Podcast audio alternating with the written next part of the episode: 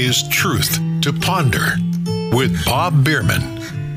And welcome to the weekend edition of Truth to Ponder.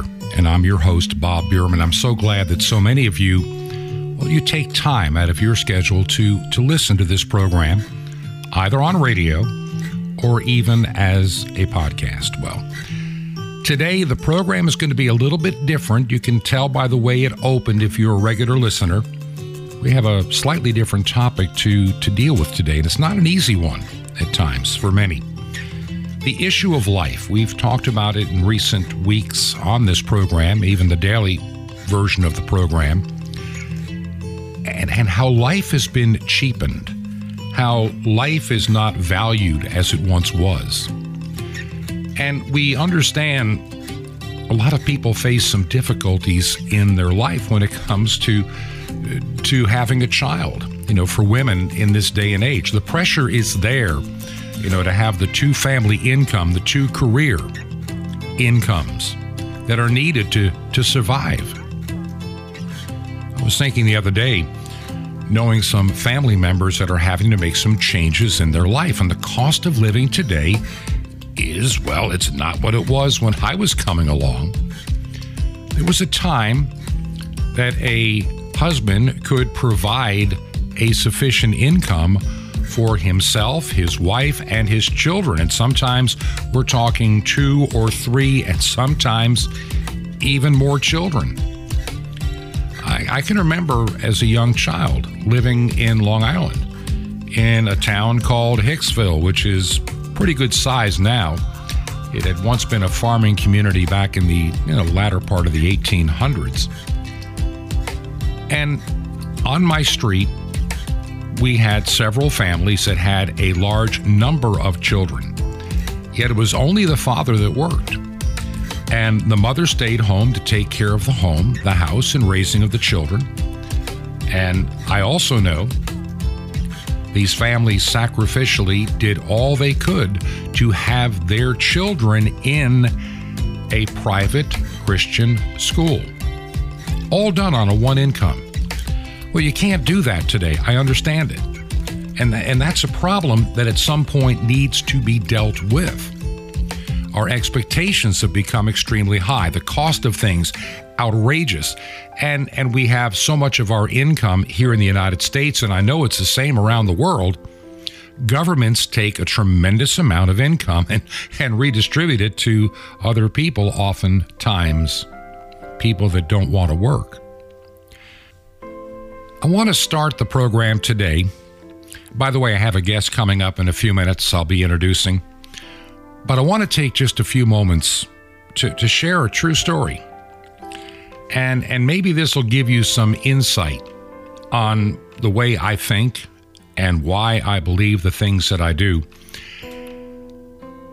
You got to go back a number of years ago. There was a young gal and she was raised in a family with two brothers. And when she was 10 years old, her, her mother passed away from some kind of cancer. And, and it put the father in a real tailspin. She was about 10 years of age when her mom died, and the brothers were like, you know, 14 and almost 16.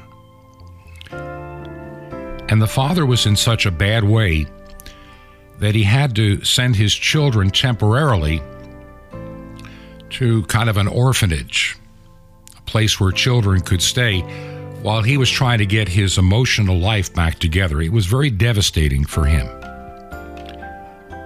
In time, he had the kids come back and he remarried.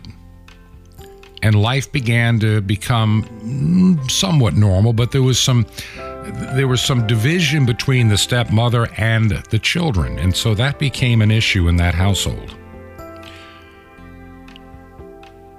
The older boys were quickly becoming of age, and as they turned 17, they each joined the military and, and left the nest.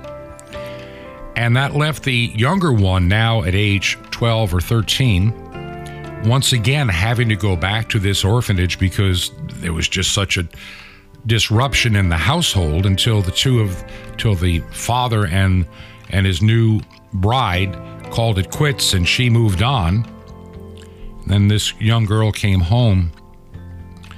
But in many ways, she was somewhat, you know, not feeling at home anymore. And she loved her brothers. One of the brothers had served in the military and had decided to, to live out west. And, and she wrote him a letter and, and said, Gee, you know, I, I need to really start a, a fresh new life for myself. And so the brother invited her to live with him and his new wife out west. And, and, so there she went at the age of 17, heading out west to start a new life for herself. And she she found work and, and she enjoyed what she was doing, and she even met a nice guy. And, and she was so determined to to build a home and the kind of home that she had missed growing up because of what had happened in the loss of her mother. And so she did everything in her power to entice this young guy that she met to, to marry her. She ended up getting pregnant, which was actually her plan. And when her brother found out, it was at a time when her her boyfriend had to be out of town for an extended time because he too was in the military and he was sent away for several months. And it was during this time that the the brother just, you know, figured out that the his sister was pregnant and decided that she needed to go back to her dad's house and you know they needed to put an end to this you know he didn't want his his sister marrying this guy in the military and so she was sent back home. And she took a long train ride to get there. And there in in the spring of that year, she arrived home. And her father welcomed her back home, though he didn't really know what to think. There had been talk about maybe, you know, getting rid of this child if if at all possible. But back then, you know, abortion had not yet been legalized, so that was not an option. She was sitting outside the, the home one day and, and, just kind of trying to understand in her mind what is going on. You know, what am I going to do with my life? Here I am, you know, I'm pregnant, I don't have a boyfriend, I'm living back at home, I don't like it here, and, and I, I don't know what to do. I need help. And out of nowhere, and this is this is a true story. Out of nowhere, this young gal appeared on literally on her doorstep while she was sitting there and introduced herself. And within a day, she had moved in to take care of this woman.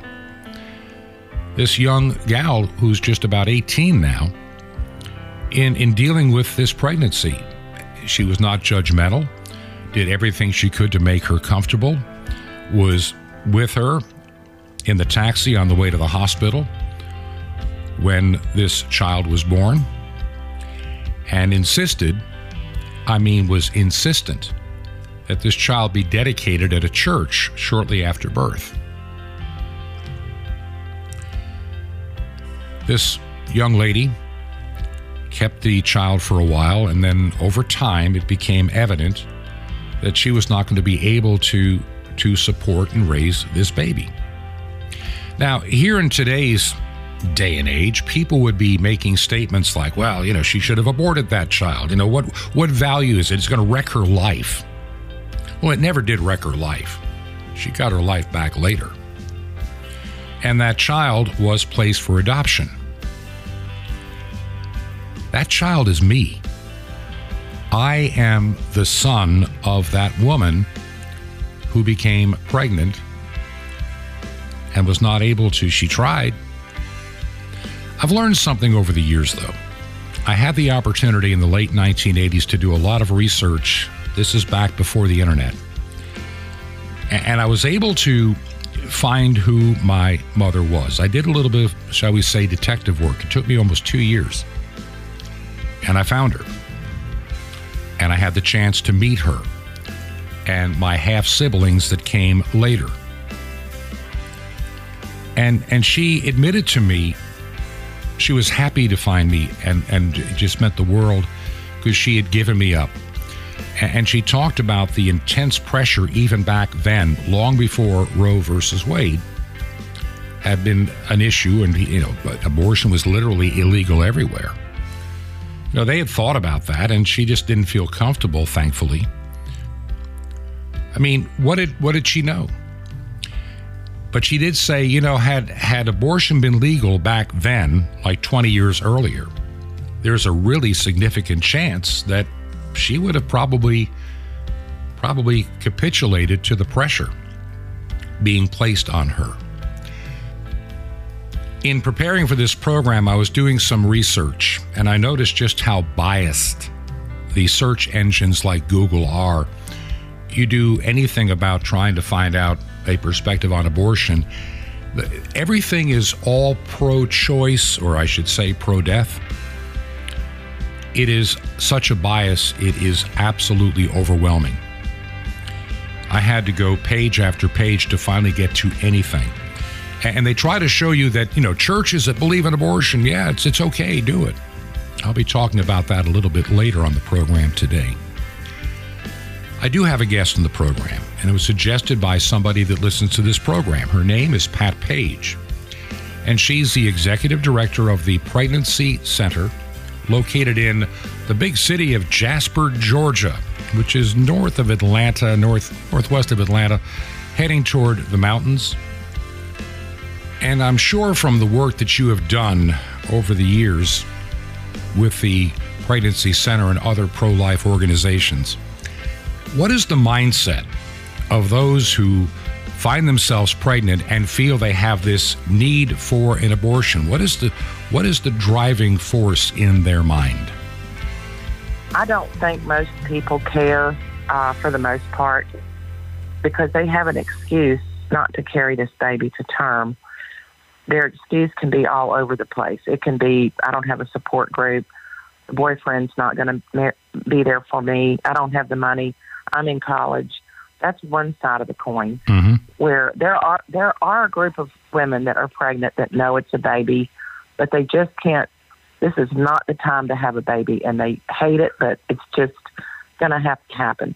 There's another group of women who, what I call the feminists, that are um, of the mindset that we don't care if it's a baby or not we can do whatever the heck we want with our bodies, mm-hmm. and you're not going to tell us what to do. And even if it's born and I, I missed my abortion window or it was the abortion was not successful, I don't want the baby still. Put it on the table. It will die. It's fine. I don't want it.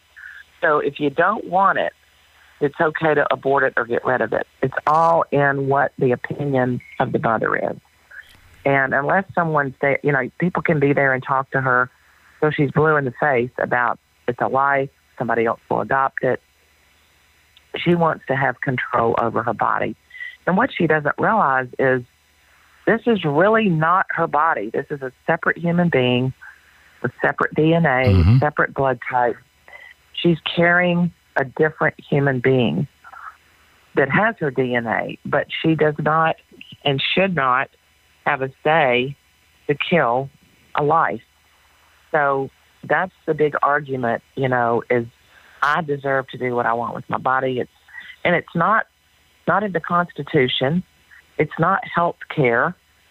It is a selfish, um, pragmatic way to get what you want when you want it, and nobody should stop me from that. And by the way, y'all should be paying for this, government. So, and you do have women that don't want necessarily to have an abortion, but they feel they have no choice.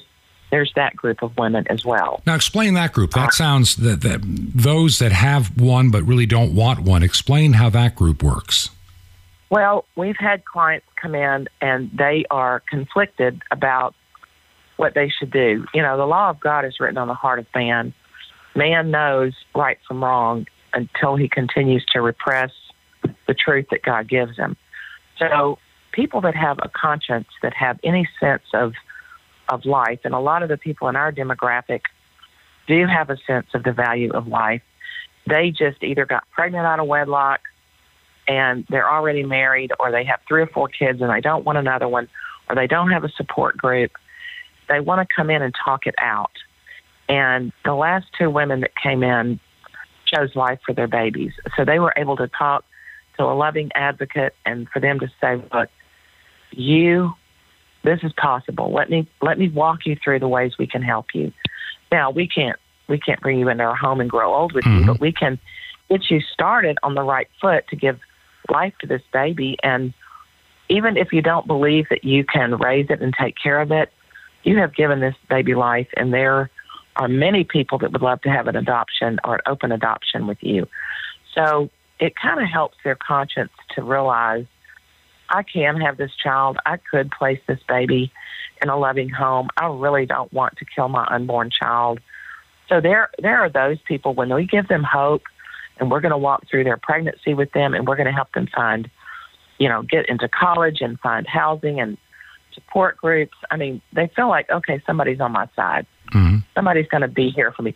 And you know, the government, the government offers all kind of funding for people, but they don't offer relationships and they don't offer time spent one on one with a woman. They don't offer that.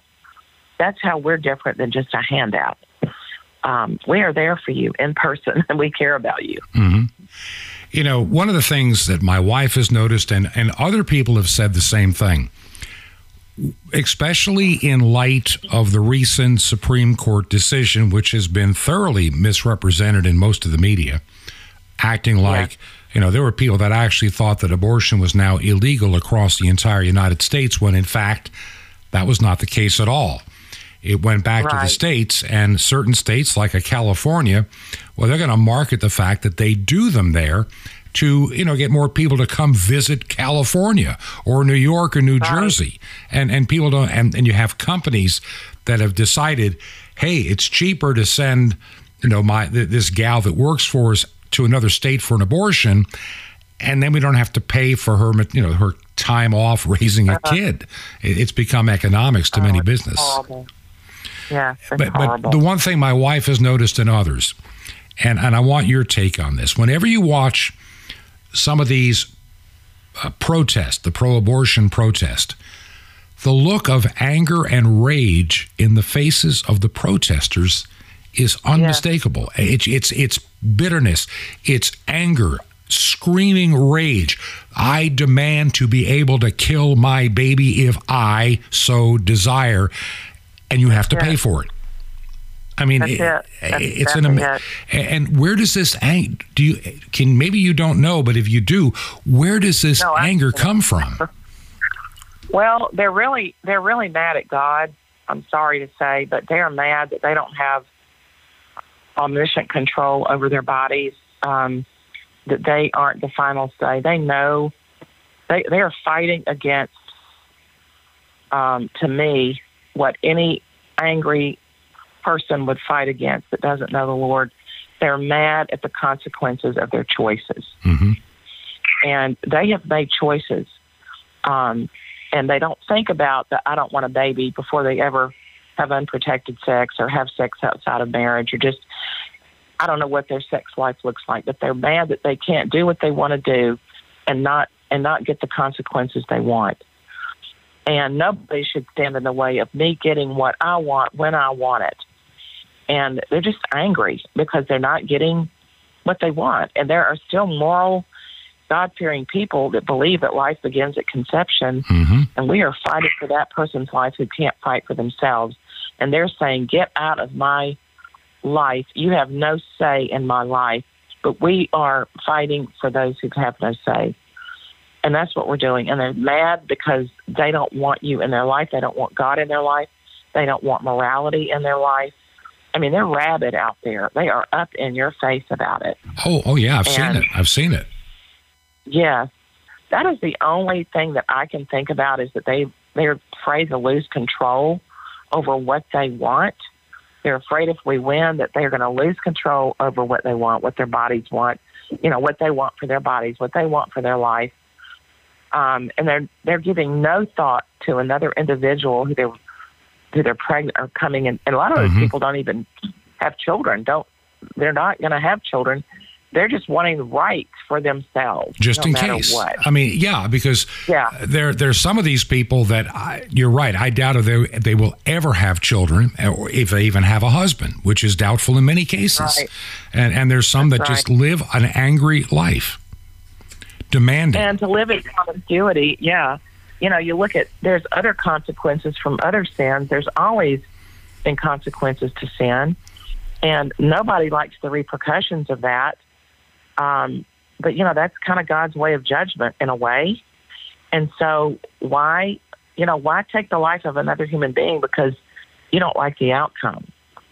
Um, and I mean, I think that people should be, they should at least have the baby and be able to place it for adoption. I mean, I know there's maternity homes that will help you find and pregnancy adoption centers that will help you find a place Mhm. for your unborn baby and w- once the baby's born. But the thing is, they don't want to be willing to carry a baby for nine months so somebody else can raise it. They would rather just get rid of it than give the joy to another person who can raise it. But you know, it is such a heart matter. I'm sorry, I can't help but get back to the heart of a person that could do something like that. There's more criminal repercussions if you kill a pregnant cat. You know, I mean, if you hurt an animal, um, oh yeah, I- I just think we're so we're so backwards and messed up in this country when it comes to life. But to me, it's just a result of ungodly choices. You know, ungodly lifestyles, and you know that's one of the um, the most recent the most recent phone call we had the other day was, "Can you help me get the abortion pill?" Now you might want to say that for another later on in the Mhm. conversation, but hmm that's kind of where they're going now, where they don't have to face anybody. They don't have to go to the clinic. They want to get the two step um, abortion, you know, the 486 pill, which is performed um, in, in your home. And that has to be used within a certain time frame. Um, and there's so many people out there that are getting these pills, they don't even know if they have a viable pregnancy. So we say, can you at least get an ultrasound where we can see if you have a viable pregnancy, um, you know, and then discuss your your this have a conversation with you about it. Um, so there's there's all these pill questions out there. The the morning after pill, the um, medication abortion, and then of course the abortion reversal pill. So all of those are becoming highly talked about um, with girls that are pregnant. They want to know their options and they want to know where can I get this pill? I'll just go home and perform uh, own abortion. But after they take pill number one, if they decide I really don't want to do this, they can take the abortion pill reversal, the APR, to put progesterone back in their bodies, which will, a lot of times, save the baby. to me, this entire this entire argument was based on a court case that occurred many many years ago, uh, which was in many ways a fraud in, in what they were. It trying to a fraud. state, and and so we we un, we undid a wrong back in from 1973 in the Supreme Court. We've undone something. Exactly. But the problem is we have still opened Pandora's box, for lack of a better term, nationwide, where we now have this divided country where roughly half the states, maybe not quite that many, are going to be promoting abortion to the states where it's no longer allowed. Like, and I, I can think of many where abortions will vanish if they haven't already. But the number of abortions may not change. That's what I'm concerned about. Will the number exactly right. of it's not going to change Well, they- anything. No, and they might even be more frequent um, because they're going to use it as a birth control method, which is devastating to your body. Mhm. Uh, when you take chemicals like that to add progesterone, to remove progesterone, um, and to do the- you know do those kinds of things, it's going to be. And it's, if it's available as easily as they're saying it, it's available online. Of course, there are procedures you have to go through. You're supposed to get a nurse to call it in for you, and you know, people people can lie about how far along they are. They can lie about all kinds of things, and so I'm not a medical person, but all I can tell you is if when you if it's going to take a life of a child in your body, can you imagine what it's doing to your entire system. Mm-hmm. So it could become the birth control of the future, and they don't even have to talk to a person or pay for it other than just pills. And that that to me is just that's a sad, sad place where we are in our state right now. When you country. when you look at this entire issue nationwide here in the United States, and, and it's it's probably the same in any Western country, though in many Western countries they've become so liberalized about it, and it's so commonplace, and the vo- there's not as many voices out there objecting loudly. Uh, they're they're just minimized in the culture. How do we ever get to this point where life became so cheapened? That's the only word I can come up with. Life has become cheap. How do we get there? Well, you know, I don't know if you know Fran- uh, Francis Schaeffer back in Mhm. the day. Mm-hmm. He had, I remember going to his seminar, How Should We Then Live?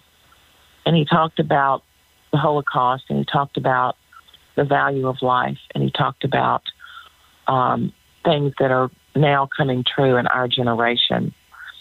And I just believe that when you dehumanize human life, when that happened in 1973, it became legal. All of a sudden, the value for human life just took a nosedive. Whether it's older people or younger people or handicapped people or any disability, you don't have as much value as, you know, the human race, perfect, the perfect human specimen, if you Mhm. will. So when you start devaluing human life, and you know, it's kind of like I think I heard you say it, this is just history repeating itself. Because if you look in, back in history, they decapitated children, they sacrificed them on an altar. You know, they did all kinds of things to children. There's nothing new under the sun. We are just repeating history of sacrificing our children to Baal. Um, you know, on on these altars of abortion and health care and women's rights and all that sort of thing. And it's just it's nothing more than the depravity of man is all it is. As we continue to deprave in our thinking and what we're teaching kids in school now about, you know, they can be a different person today if they want to be, and it's in kindergarten you're really not a girl, you're a boy, and you don't even know who you are and who you what your gender is, and that you're created in the image of God. That's not taught. You know, you're a precious soul created in the in the image of God, and He made you what He made you. And when we try to change His perfect plan for us, we're messed up, and it will just ripple into devastation. So, to me, this is just another example of where people have fallen, forgetting who they are, forgetting that God created us, forgetting that we have value, the forgetting that God can turn anything into beauty. He turns you know, our sinful ways, He can use those in our life to draw us close to Him. He uses everything in our life. Mm-hmm. Um, and if the parents of these girls, especially if they're younger girls, if the parents would step up and say, what you did, you know, is wrong, but we're going to be here for you. We're going to help you su- and support you through this. What a difference that would make. You know, if somebody in their life, if that father, the boy that fathered that baby, or people in her family would, or relatives or friends would step up and help them, there would be a lot less abortions. Yes. And I know the fight for rape, incest, and the life of the mother. You know, I, I, we believe worthy of the of the conviction that rape and incest. that If there's a baby that's conceived from that, and it's very rare, zero point one percent of abortions are from rape and incest. Mm-hmm. So that's extremely rare. But even if that were the case, that baby has value. And I have talked to people who were a product of rape and incest, and they are so thankful that their mother chose life Mhm. for them. Absolutely. It's absolutely. not their fault. They didn't. That's they didn't right. choose the way they That's right. conceived. And is is God make did God make a mistake and say, "Whoops, I didn't mean for you to be conceived under these horrific circumstances. You don't deserve to live." But if the mother doesn't want to raise the baby that in those circumstances, I get it. But somebody will gladly love your child. Um, and you know that you can live with a clear conscience knowing you gave life.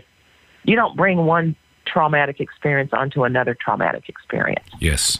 That is a horrible thing for a girl to live with. Is I went through this trauma and now I'm going to, you know, put my body through another trauma.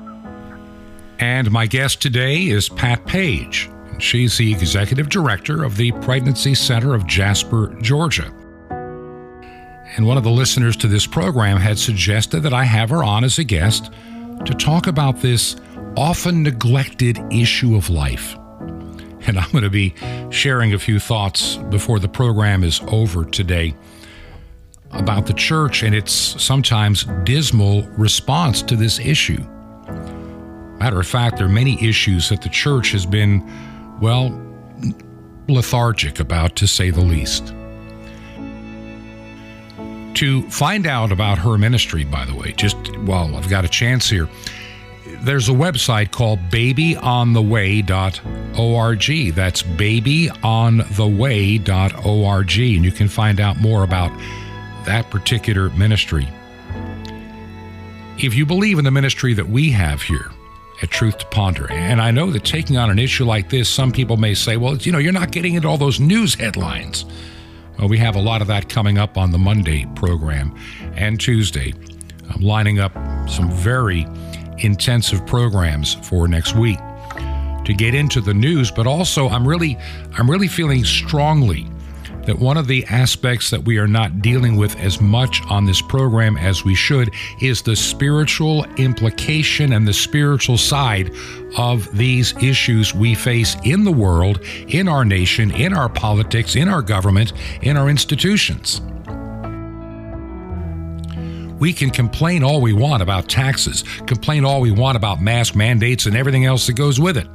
But until we have a, let's just put it this way, until our primary drive is our faith in Christ Jesus, what do we really have to offer the world? Not much. Not much. That's why this radio program is on the air, and man, we need your support. If you can keep us on the air, would you consider making a check payable to Ancient Word Radio? That's Ancient Word Radio. The mailing address, Truth to Ponder. 5753 Highway 85 North. That's 5753 Highway 85 North. Our secure box number 3248, just number 3248. The city is Crestview, Crestview, Florida. And the zip code is 32536. Once again, Crestview, Florida 32536. We'll take a break and be right back. This is Truth to Ponder with Bob Bierman. Batting a thousand coming up. Shalom Aleichem. This is the nice Jewish boy, Jonathan Cahn, your Jewish connection. Bring you the riches of your Jewish roots in Jesus. Now get your pen ready as fast as you can so you don't miss out on receiving a special free gift you're going to get and love in a moment. In baseball, there's a term called batting a thousand. It's come into life in many ways. Batting a thousand means perfection. You know, you get a hit every time, never strike out, never, never, you know, get get get uh, called out. Nothing. It, batting a thousand is perfection. People, no one can do it, but batting a thousand, that's the thing. Well, we had a, a baseball team in a congregation, and I decided to try to play once, one game, first game. I get up to bat, I hit, I run, and I did something you're never supposed to do. I slid into first base, and my legs hit something, and they got torn. I got cut, and I'm limping, and I had to be taken out of the game for the first time, and I had to be taken into a car. I was limping. That was it. Now, in baseball, they come up with averages. At the end of the year, they came up with averages, how people did and all that. And it turns out, at the, I mean, 300% is real good. That's one third, you know. Even the greats, I mean, 300 something is great. But at the end of the year, they did the averages, and it turned out my average was a thousand. I had batted a thousand because I was never out. I never made a mistake because that was it. You know, and you know, in the Lord, you know, good comes out of bad. You know, we don't have a, if we're expecting perfection by never messing up, it's just not going to happen even out of falling, good comes. Even in God, even when we fall, if we'll repent and get up, it'll be good because God will work everything good out of it. So stop dwelling on the fact that you messed up or something messed up. It didn't go the way you thought. It's not perfect. In God, batting a thousand is not about never falling. It's about getting up and finishing the course. It's not about never messing up. It's about repenting, coming back, hoping, persevering. You just persevere, and no matter what, my friend, you'll end up in God's grace batting a thousand. Want more? Ask for Though He Fall. Now, the free gift for you, the mystery of the temple doors. You'll love it in Sapphires. Free gift subscription with the riches of your Jewish roots in Jesus, special teachings, updates on Israel, and the secrets of strength and victory. How do you get all these gifts free? Easy. Just remember Jesus' real name and dial it. Just call 1 800 Yeshua 1. You will be blessed, but call now 1 800 Y E S H U A 1. Now, I invite you to join me in bringing salvation back to God's ancient nation, Israel, and all the unreached peoples of the world. It's amazing. It's the farthest way you'll ever spread the gospel. Call 1 800 Yeshua 1. You'll touch the world. That's 1 800 Y E S H U A 1. Or write me direct. Here's how. Just write the nice Jewish boy, box 1111, Lodi, L O D I, New Jersey, 07644. It's a nice Jewish boy, box 1111. Lodi, L O D I, New Jersey, 07644. Well, till next time, this is Jonathan Cahn saying, Shalom Alechem, peace be to you. Walk with the King, my friend, and you'll bat a thousand. In the name of Messiah, Or HaOlam, the light of the world.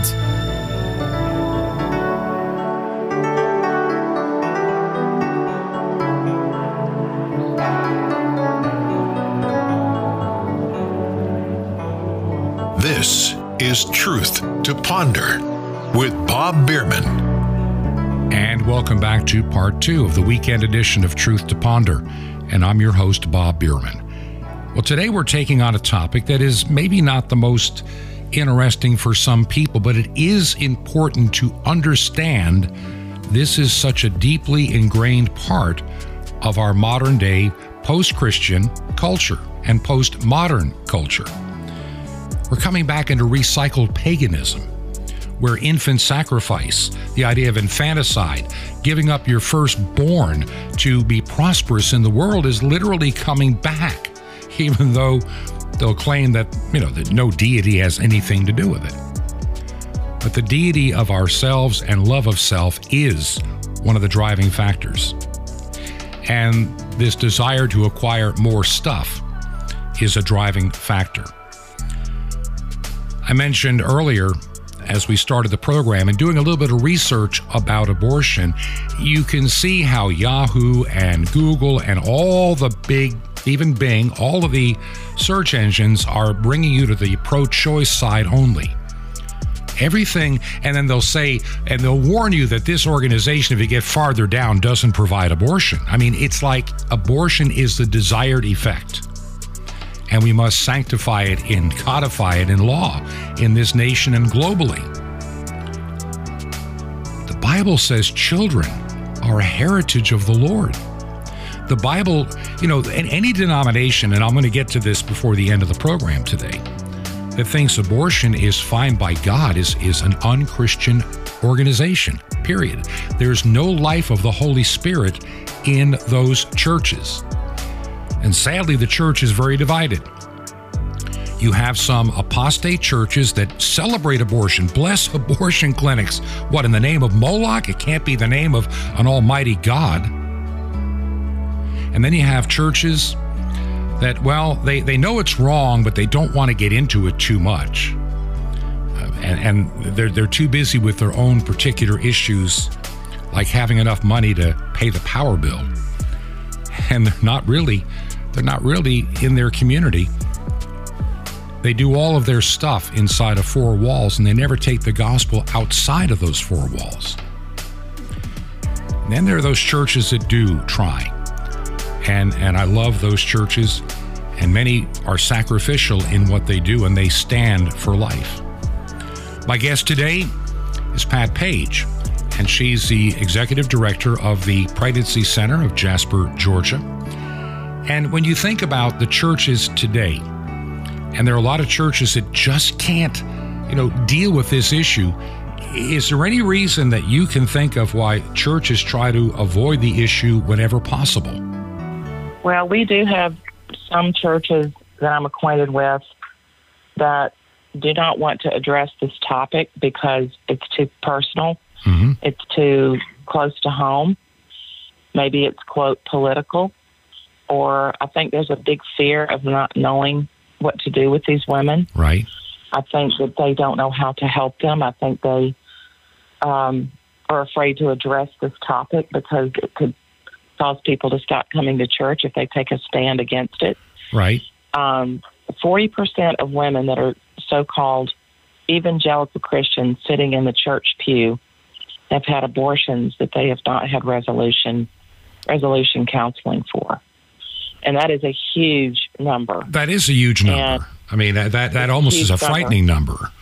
So, no, It- it repeat really that. is. Repeat And that so- statistic again. Make sure that everybody understands 40 this. percent, forty percent of, of women that are in evangelical churches have admitted to having an abortion. And I actually have talked with a couple of women, and they have said to me, if there was a place like this when I was pregnant, I would have had my baby. Hmm. Or we didn't know back in the day. A lot of these ladies are in their 50s and 60s and 70s Right. because before ultrasound technology became so apparent, um, they didn't have any proof that there was a heartbeat, that there was a baby there. hmm They they were And told it so- was that clump of cells. Nothing to worry about Yeah, here. the clump of cells. and it's not alive. It's not. It's not alive. That's exactly right. That's exactly right. So um, we had a counselor at one time. We had an advocate, what we called him, who was a counselor with us at one time, whose father was a pastor, and he drove her to the abortion clinic. She was in college, and he was a pastor, and he wanted, you know, pastors. I'm a preacher's kid. I understand. Oh my word, what will people think? You can't have a baby out of wedlock. So let's go get rid of it. Let's go get an abortion. And you know, they're not even thinking straight. Well, I- I'm sure that had. thinking- uh, I'm sure God can't bless a ministry that believes that. You know, I mean, that church oh, could never be blessed. No, you just deliberately killed your grandchild because of what people will think. And if we're, I think a lot of abortions are done in very prestigious families or mm-hmm. spiritual families, quote unquote, where people are in ministry. What we'll, we'll lose our reputation, we'll lose our ministry. No, you will not. You will, if you humble yourself and and repent, the Lord will bless you, and you can use that to help other people to uh, take ownership of their sins and repent, confess, and be healed from them. So, you know, we're not, who are we fooling when we as believers want to prohibit the sins from being, you know, when you're pregnant, it's kind of an obvious sin. You can have a lot of hidden sins, but mm-hmm. that is an obvious sin, and it's out there on the table. But I really do believe that people do not know what to do with that pregnant post abortive woman or that pregnant woman. And we we do talk to pastors. We are here for you. We will come alongside you. We have post abortion care mm-hmm. to walk these ladies through Which is important. surrendering the secret. You know, I I, so I, important. I, I see the argument all the time from the pro-choice side. Well, you know, who's going to be there to raise this child and, and meet the expenses and this and that and the other? You know, it's all about Uh-huh. so. And, and I can think in my own life personally how much my late wife and I invested in somebody to get them through Wow. pregnancy. And you know, we're talking Yeah. almost a year's salary on my part that we had, we went in debt for. Wow. And so, yeah, there are people out there that do these kind of things. Um, but Well, the church, but there's the church needs to yeah, stand up. The church has got to stand up. the church has got to be willing to get their hands dirty and get involved. And you know, we send people on missions trips and we spend money on, you know, fun days in the community, passing out things and giving jump houses for kids. But people are hurting, and people know that it's a place where you can come and be safe, and and you know, talk about what you've been through. I don't. I really do not believe that most pastors know how to counsel their people. They do not. I I don't know the numbers, but I know for a fact that seminaries spend. Somebody told me they spent one semester talking about counseling other people, how to counsel people in your church. And I don't know what they teach in seminary. Oh, a lot of business organization. It's it's like how to run a business. No, I, I'm I'm run I'm not being I'm not being facetious in saying that. I mean, there is yeah, there's a Right. level of teach. How do you teach? How do you preach? You know, exegesis and all this. You know, you learn the fundamentals of Scripture. You learn how to preach. You learn a lot of things, but how to deal with people, how to truly evangelize, is something that I've talked to other people in ministry about they're not effective. They're they're they're busy in what is called a maintenance religion, meaning that in other words, they come to a church that was built 80 years ago to be the continuing pastor of that church and hope that it'll be Yeah. around in another 8 or 10 years. And and we wonder why the Well- average retirement age of a pastor is in their 40s when they hang it up and give it up. I mean, it's, Wow. it, that's well, where it if is. there's no discipleship, if there's no discipleship and there's no um, teaching other people how to come alongside your brother and be there for them, and know, you know, with evangelism, uh, you also have to have discipleship. We get a lot, a lot of our clients. They got saved in a church and they got baptized, and they that's the end of it. They did. They don't see the relevance of what it means to live your Mhm. life every day as a believer. They don't even know what baptism means, and we we take the time to say, you know, that's awesome that you were baptized. You realize that you just made an outward commitment of your commit of your faith in Christ, and do you even know what baptism really means? Most don't. and so we we they don't and so um, we it's an outward profession of what god's done in your heart and we want to teach you how that relates to your everyday life god cares about your sex life he cares about your friendships and your relationship we had a a young man one time that said i don't think god cares about my sex life and i said oh let, let us tell you he knows everything that's going on in your life everything and you know, when you don't live according to God's ways, there you're going to suffer. There's going to be consequences because Mhm. God's ways work. And they they they get it. They like, well, yeah, I, I know, and they know it, but they're not willing to make the change, or they haven't started seeking the Lord. But that's what we we desire for every one of our clients, and we ask them, we ask their permission to share the gospel. We ask their permission to pray with them, and every one of them maybe except for one in the 14 years I've been there, have Mhm. been receptive because they know their life is not what it should be. That's right. You know, I, I was talking with a Christian college professor since retired, and we were dealing with what is happening in the evangelical world and even in many so called evangelical colleges and universities.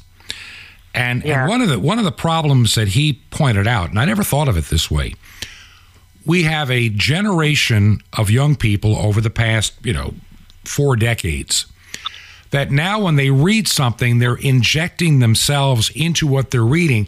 In other words, they interpret what they're reading to satisfy what they are wanting to get from what they're reading. Instead of letting Wow. the author of the piece tell you what that author is thinking, you're rethinking the author's work to satisfy you. And unfortunately, that has extended itself into the scripture you know, and we're we're violating what what Peter said that there's no private interpretation. But yes, apparently uh-huh. in much of the evangelical world there is. Well, those are just Right. words written by men thousands of years ago. They they're not they don't really understand the problems that I'm facing today. And this is the kind of argument you consistently get. And and, we're, and you, when you see it happening in Bible colleges or Christian schools, Yeah. that should be frightening. While we have a little bit of time here, how did you get involved in this kind of a ministry, and and, and what really prompted you in that direction? And kind of just give a quick capsule of what you've been doing these past years. Well, I have um, until when when it became legal in '73. I was really out of the loop. I didn't really know what was going on, you know, that much. And then I guess a lot of it started when my husband and I married in '81. We were in a community. Um, some like-minded people said we need to start a right to life chapter in our county because that's kind of what people were doing before there were so many pregnancy centers. Let's start a right Mhm. to life chapter, and we can get out there and um, on Sanctity of Human Life Sunday, you know, save babies and all that. So, so we started doing that, and then I just, I have always known in my heart. Um, I've never had a, um, a baby that was born out of wedlock. None of my children have. It's not like I've walked through all these things, but I know that life is precious Mhm. and I know that life has value. And that alone prompted me to fight for the unborn, just that alone. And I, So for years, we were in the Right to Life movement as I was raising my children. And then when my youngest went to college, um, I felt like I'd worked myself out of a job. And I thought, I, I need to do something, but I can't, I don't want to just go work somewhere. I want to do something that counts for life. And I started uh, three days a week at the pregnancy center where I, where I serve now. And it's just, it's grown on me. I have such a passion to fight for the unborn. I have so many friends who've lost babies in childbirth or who have adopted children. Um, it's in my circle of friends. There's a lot of babies that have been adopted through private mm-hmm. adoption, mm-hmm. and it's just the call of the Lord upon my life. It's no real traumatic thing that happened or some big vision or whatever. It's just this is common sense. We fight for the helpless, um, and that's what the Lord tells us to do. And I, I love. I, mean, I kind of have an administrative bent, and so I thought, well, if I can, if I can make a difference, if I can help with a pregnancy center, if I can be um, the motivation behind motivating, if I can motivate other people, you know, passion motivates people. Mm-hmm. And if you have a passion for what you're doing, I am not a saleswoman, but let me tell you, I can sell what we're doing at the center because I am passionate about it. It is. Oh, there is no doubt you are. There's no doubt.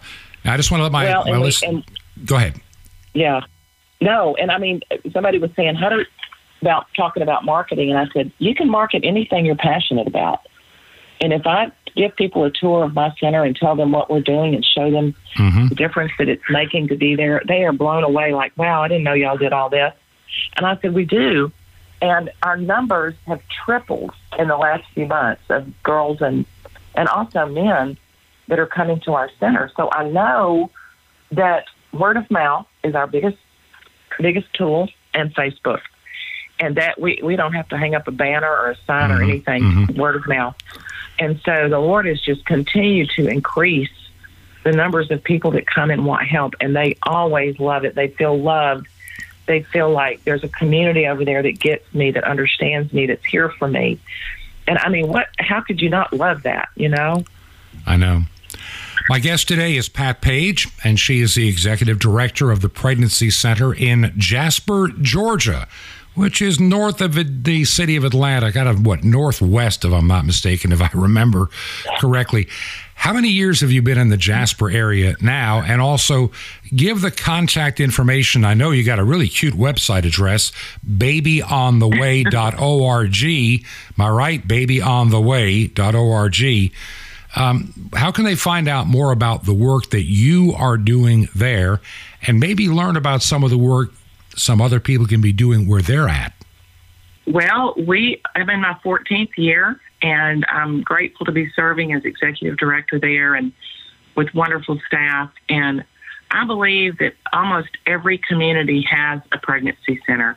If you know anyone in your life, in your sphere of influence, that is struggling with parenting or pregnancy or post abortion, just Google pregnancy centers in my area, and you should be able to find something that's maybe less than an hour or maybe even down the street from you because there are literally hundreds and hundreds of pregnancy centers mm-hmm. around and in every state and hopefully in every community. So go to their website, read their statement of faith, see what they do. Um, there's never a reason that a girl that's pregnant and doesn't know what she, wants to do, she doesn't know her options, at least let them go for a free consultation of loving, caring people. And it, ask them about abortion. They'll tell you all about abortion. It, it's not a secret. You know, just you need to know what you're getting into if you choose abortion. But you also need to know that there's hope and there's people that care. And these are all free resources free ultrasounds, free baby supplies, free counseling. It's all free and funded by wonderful donors like all of you out there. So that's what I would encourage you to do. Um, and then even if you've had have multiple children and you need help with uh, life skills, we we have people come in and want to work on their finances, want to work on relationships. Um, there's just all kind of wonderful resources. And the church, I know, can't do everything and we're not a church. And the ultimate goal is to encourage our clients to get involved in a good Bible believing local church where they can meet new friends and grow in the Lord. I mean, that is really the ultimate goal after we've served them. And my guest today has been Pat Page. She is the executive director of the Pregnancy Center in Jasper, Georgia. Once again, let me give you the the web page, which can then give you the contact information if you want to find out more. And it's simply babyontheway.org, babyontheway.org. You know, for many decades, Christians have, well, for lack of a better term, have talked a good game around the issue of life. I mean, that's the only way to put it. And, and many churches have decided to sit on the fence and not take a stand. And, and I look over the years, churches that were once very faithful proclaimers of the, of the gospel of Jesus Christ, many have departed, many have fallen away. Many have abandoned the faith once delivered to the saints, and they abide by what is what St. Paul warns Timothy about. The day will come and they're going to heap upon teachers to themselves, hearing what they want. Inevitably, what that really means, they want to be able to live in their sin and somehow believe that God is really cool with me and my sin and the way that I want to live. I don't have to live a righteous and holy and biblical life. I can I can do as I please. And I'm going to come to a church that says I can continue in my sin and they're going to celebrate my sin. We see it in so many aspects of where the church has fallen down. You know, 60 years ago, if people were just living together, the church spoke out. Now, today, they just ignore it. It's okay, not a problem. Our culture has become totally post Christian, and frankly, it's become very evil. Many churches are now pro abortion. I, I, know there's some evangelical Lutheran churches in America. They're, they're out there blessing abortion clinics. They have these lesbian pastors in front just screaming, We must have abortion. We demand it. And others that make false biblical claims that God is just great with abortion. Yet I can bring you to verse after verse in the scripture, Old and New Testament, that go against that, but they'll deny it. They're believing the lie, as the Bible says in 2 Thessalonians, unto their own damnation. St. Paul writes to the church of Corinth, which is the, the city of Corinth is like a modern day city in America. It is pretty degenerate. And some awful things were going on. And here's what he told his people in Corinth. This is from 2 Corinthians chapter 6, beginning at verse 16. What agreement can exist between the temple of God and idols? You know, we have the synagogue of Satan now in many of these churches. We, we're worshiping Moloch in many of these churches. They don't even know it. For we are the temple of the living God, and as God has said, I will dwell with them and walk among them, and I'll be their God, and they will be my people. Therefore, come out from among them and be separate, says the Lord. Touch no unclean thing, and I will receive you. I will be a father to you, and you'll be my sons and daughters, says the Lord Almighty. I think we've lost sight of something incredible. And many churches have fallen short. If you're in a church like that, get out. If you're in a church that believes in abortion, do you believe in the work we're doing here at Truth to Ponder? I need to hear from you.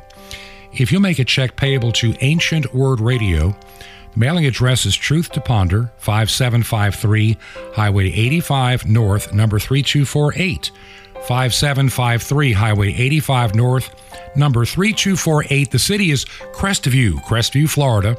The zip code in Crestview is 32536. That's 32536. You can also support us from the website. This has been Truth to Ponder with Bob Bierman. To find out more, visit our website, truth, the number two, and the word ponder.com. That's truth, the number two, ponder.com. Truth to ponder, shining the light of truth in a darkening world.